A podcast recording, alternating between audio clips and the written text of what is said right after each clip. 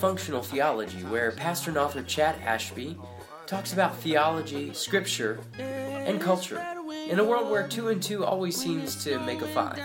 You can find Chad's work at Christianity Today, the Gospel Coalition Desiring God, and Think Christian. You can follow Chad at his blog, chadashby.com, or you can follow him on Twitter at chad underscore ashby.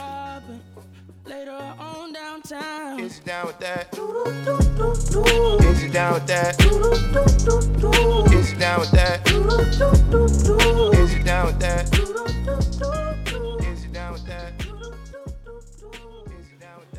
Merry Christmas, everybody. Great to have you back. Hopefully, you had a chance to listen to the previous podcast all about everything you wished you could know about the wise men and the magi. And I apologize, I'm a little bit under the weather today. Uh, our family actually has been pretty sick the past several weeks. We've got some kind of chest cold going around.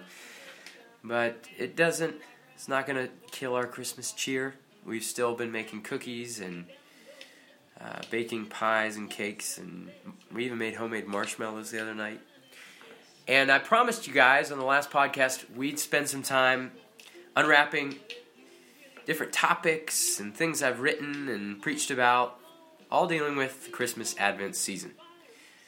And I know I promised you last time that we would learn everything there was to know about the Magi and the wise men, but I actually held something back. And this article is that an article I wrote for the IMB, International Mission Board, last year at Christmas time. And I will post all of these articles in the uh, in the podcast notes. So if you'd like to read further, this is just going to give you kind of a taste of all the different things that you can read more about. But uh, I wrote an article for the IMB about seeing ourselves in the story of the Magi. And in this article, I kind of explore particularly the star in Matthew's gospel.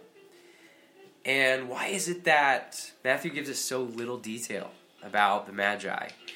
And this idea that the star it kind of symbolizes the the grace of God that draws these men from among the nations to Jesus. And even though the city of Jerusalem was supposed to be the city on a hill and supposed to be a light to the nations, they seem very unwilling to help the Magi find Jesus. But really, when it comes down to it, all they need is the star. The star takes them all the way home. And so, just thinking about, you know, what does it mean maybe that Matthew wants us to see ourselves in these sort of nameless, featureless magi who come wandering into the Christmas story out of nowhere? Maybe we're supposed to see ourselves as those magi. We're, we're the ones from the nations who Paul says are strangers to the covenant of promise. And without God's intervening grace, we have no hope, and we're without God in the world.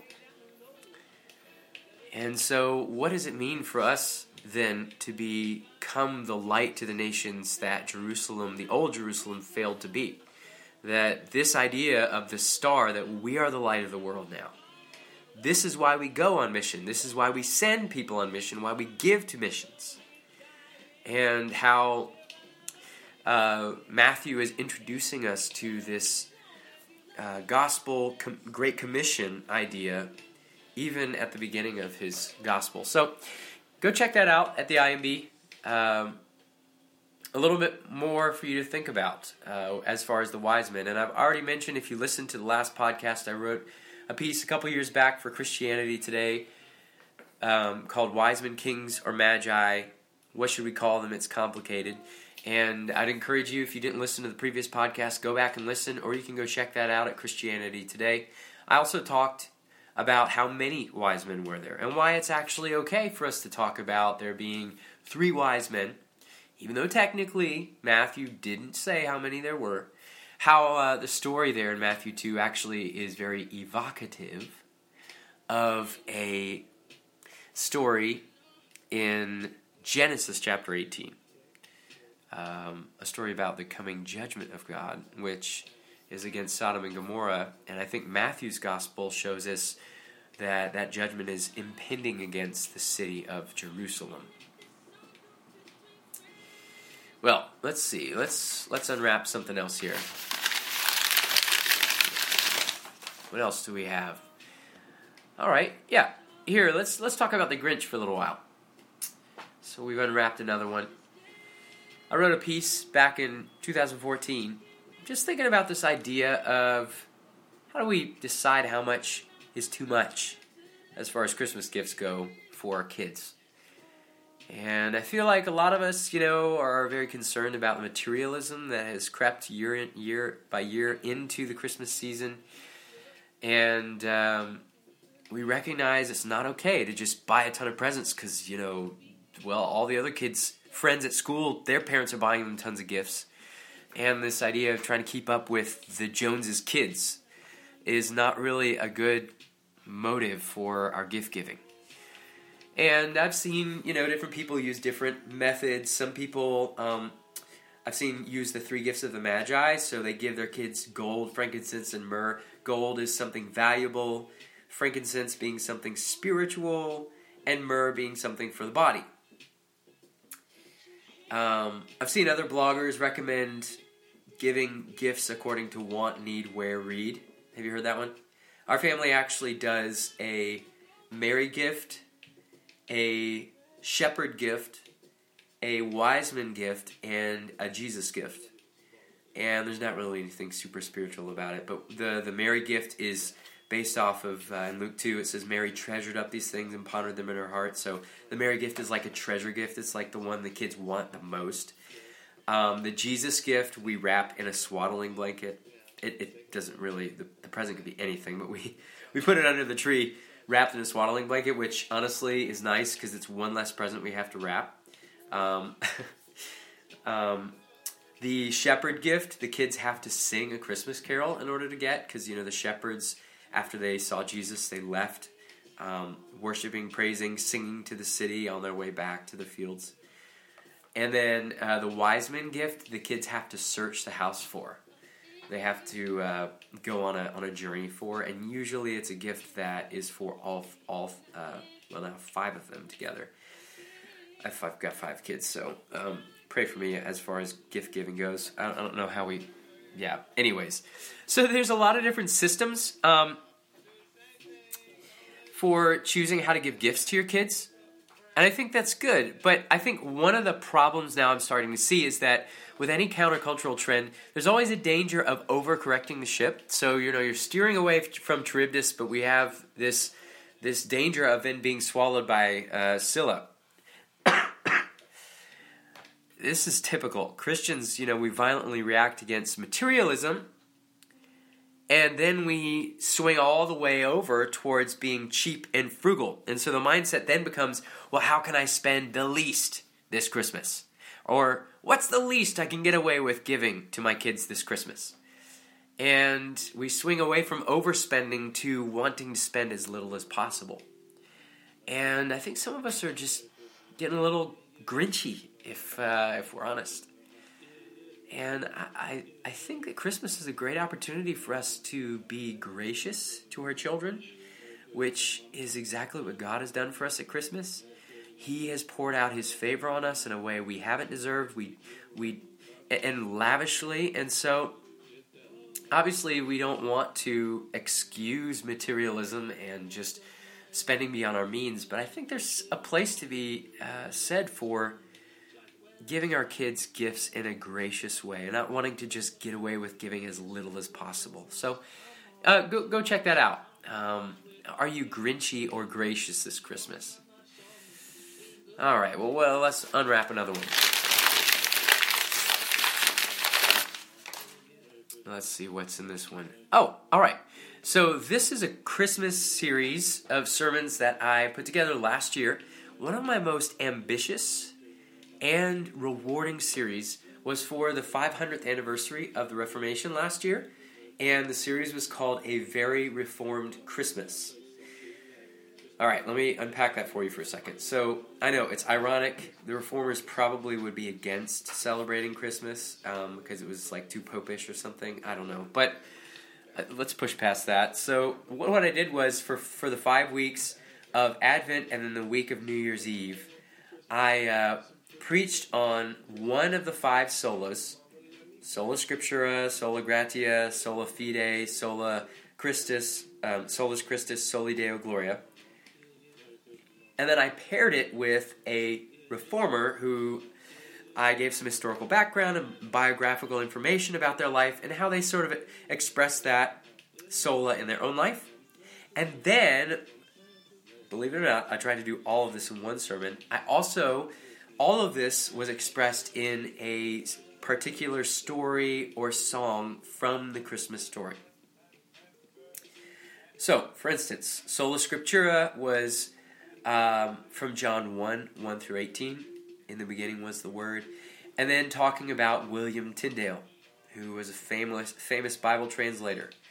Um, translated much of the English Bibles that uh, actually much of William Tyndale's translation was then incorporated about 100 years after his life into the King James Version. Uh, the second week, Sola Gratia focuses on Ulrich Zwingli and Grace Alone from Matthew 2 1 through 12. So, Sola Fide, Martin Luther, Solus Christus is John Huss. That one was the week before Christmas, so focused on Luke 2 1 through 21. And then for New Year's was really, I think, a great capstone on the whole series. Hebrews 1 1 through 4, Soli Deo Gloria, John Calvin. To God alone be the glory. So go check that out. I've put all those together on one page on our church's website so you can listen to those throughout the Christmas season and even into the new year to encourage you and really to learn a lot about the reformers. Um, so that's a very reformed Christmas. Let's see, what else do we have? Let's see, what else do we have here? Yeah. Oh, oh, here's a great one. So I wrote a piece last year about um, Sufjan Stevens. I promised in the title of this podcast we'd be talking about unicorns, and here I'm delivering. Have you heard Sufjan Stevens' song "Christmas Unicorn"? It comes off of his uh, f- Christmas compilation, his second compilation called "Silver and Gold." Came out in 2012. People, you know, were maybe not so hot on it as much as they were his first compilation of Christmas albums um, because it's just a little bit more, I don't know, rough around the edges, a little bit more uh, cynical. But I really liked it, and it ends with this beautiful song, Christmas Unicorn. It's a 12 minute long song, and it's all about this idea of the this unattainable desire we have to capture the perfect essence of Christmas spirit. And it's a great song. You got to go listen to it. But I wrote this piece for Christ and Pop Culture. It's uh, one of my favorite pieces from last year. It goes through and line, line by line, verse by verse, kind of unpacks this this unicorn that introduces itself to us that has all of these strange characteristics. Um, I'm a Christian holiday. I'm a symbol of original sin. I'm a pagan. I have a pagan tree and a magical wreath and a bow tie on my chin. Oh, I'm a pagan heresy. I'm a tragical Catholic Catholic shrine. I'm a mystical apostasy. I'm a horse with a fantasy twist. All these strange things. Uh, later on, it says, "Oh, I'm hysterically American. I have a credit card on my wrist." I have no home or a field to roam. I will curse you with my kiss. I'm a frantic shopper and a brave pill popper, and they say my kind are rare. So this is a strange animal that becomes more garish and monsterly as it describes all of these things that are hung, these ornaments and tinsel, and essentially what uh, Sufjan is trying to show us is this picture of this just amalgamation of all these strange and weird and bizarre traditions and things that people say Christmas is supposed to be.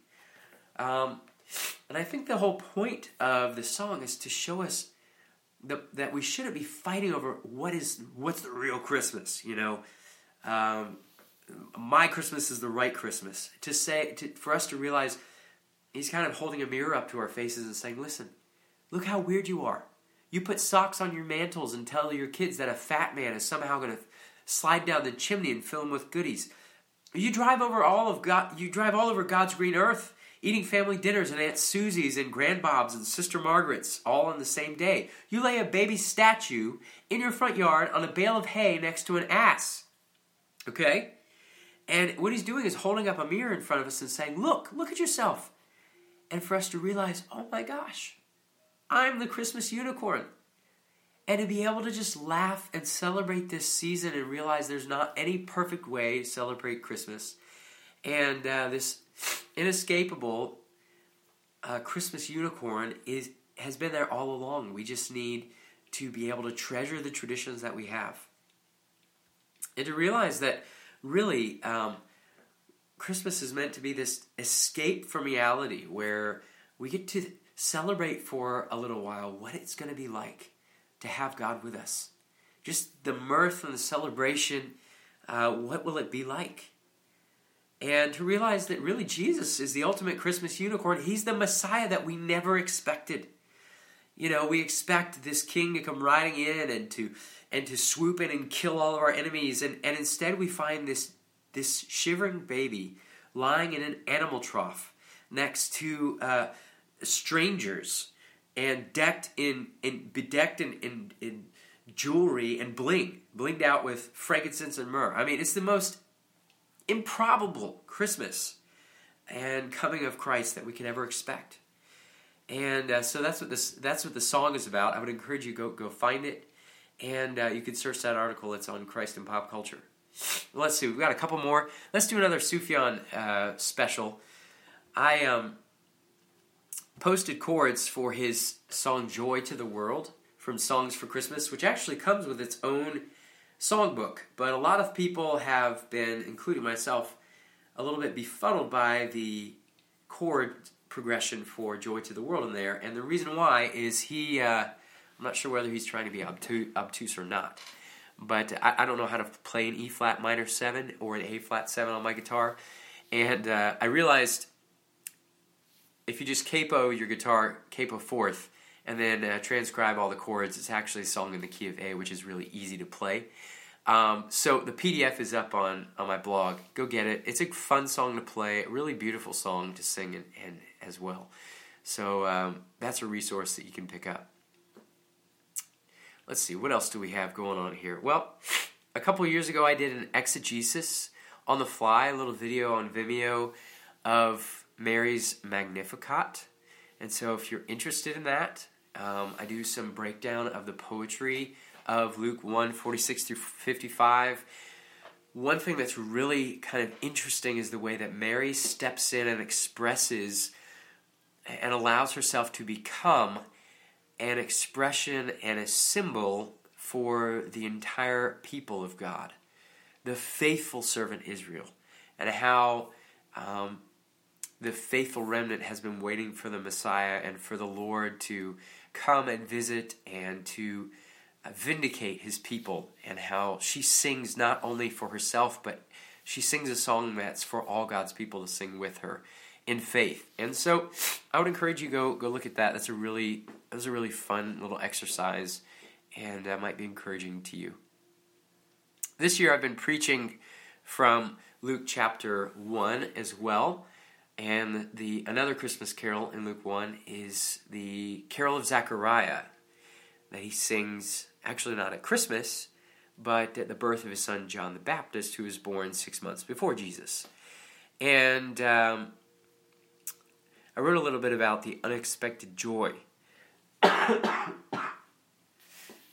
I, you guys are just gonna have to excuse the cough. Um, the unexpected joy that we find in uh, the fact that God has visited us at Christmas just as He said He would.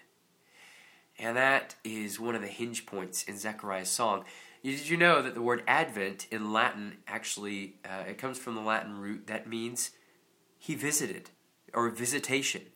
And so very much Zechariah's carol which begins blessed be the Lord God of Israel for he has visited his people. That it's an Advent carol through and through. And this unexpected joy that he has visited us at Christmas just as he said he would. That even though God told us beforehand everything that was going to happen, that we're still surprised that God keeps all of his promises and how that actually fills us with great joy. Um, so check that out the unexpected joy of Christmas. And uh, why don't we, let's see, I think this is the last one I've got for you guys. I love, uh, I love to hate all of the sort of pop intellectual articles that get passed around every Christmas where it makes us all feel really stupid for celebrating uh, or tre- the tra- traditions we treasure. So, for instance, uh, one that's it seems to come up every year that people love to poke and prod and make fun of us for is this idea that um, traditional idea that that Jesus was born in a stable, um, that there was no room for them in the inn. And there's been a lot of articles that get passed around every year. There was one at the Gospel Coalition, and I, I write for them, so I'm not I'm not knocking the, these organizations. I just it's just kind of fun poking fun at them. Um, say that no, actually, this word "inn," which the Greek word for it is kataluma, it only actually appears in two other places in the New Testament, and in both of those places they refer to the upper room inn the last uh, of the Last Supper. Do you guys know the stories I'm talking about? Um, additionally, they argue uh, that the that Luke uses a different word for "in" in the parable of the Good Samaritan, which must mean that uh, in Luke two seven, when he says there was no room for them in the kataluma, it actually doesn't mean the inn, but it means like a guest room or an upper room or a lower room basically a bonus room in, in a family house. So instead of picturing Mary and Joseph, you know, wandering the streets and knocking on the inn door and it, it says no vacancy and they're so sad and they're shivering in the stable. No, no, no, no, no. We've all got it wrong. Actually, they were in a family member's home and uh, they were just um, there wasn't room for them in the, in the guest room, and so they were down like with the an I, I'm not really sure what they're picturing. Anyways, I've written a piece that just kind of further explores what does this word kataluma mean because actually it's used a bunch of times in the Old Testament, uh, Greek Old Testament called the Septuagint, which um, can be really illuminating sometimes when it comes to trying to understand the meaning of a word in the old in the New Testament. That's only used a couple of times. And so, what I do in this article is I catalog all the times that it's used and show that actually it's quite reasonable for us to th- think that maybe it was not in, or at least a lodging place, and uh, that we don't have to throw our inn out of the uh, out of our traditional Christmas story. And so check that out. It might be interesting to you if it's something that you've maybe heard about. I actually think that that Luke uses a word uses the word kataluma specifically to not draw attention to to where it was they were turned away from, but actually that that he wants to draw our attention to the fact that Jesus was laying in a manger, which is a very specific word that he uses three times in Luke chapter 2, and he's emphasizing manger in that story. Uh, but, you know, we'll talk about that maybe some other time. And thank you guys for joining me once more on Functional Theology. I hope you have a very Merry Christmas. Eat way too many cookies, have some hot cocoa, and uh, I'll see you in the new year. The Lord has come. Let earth receive Let every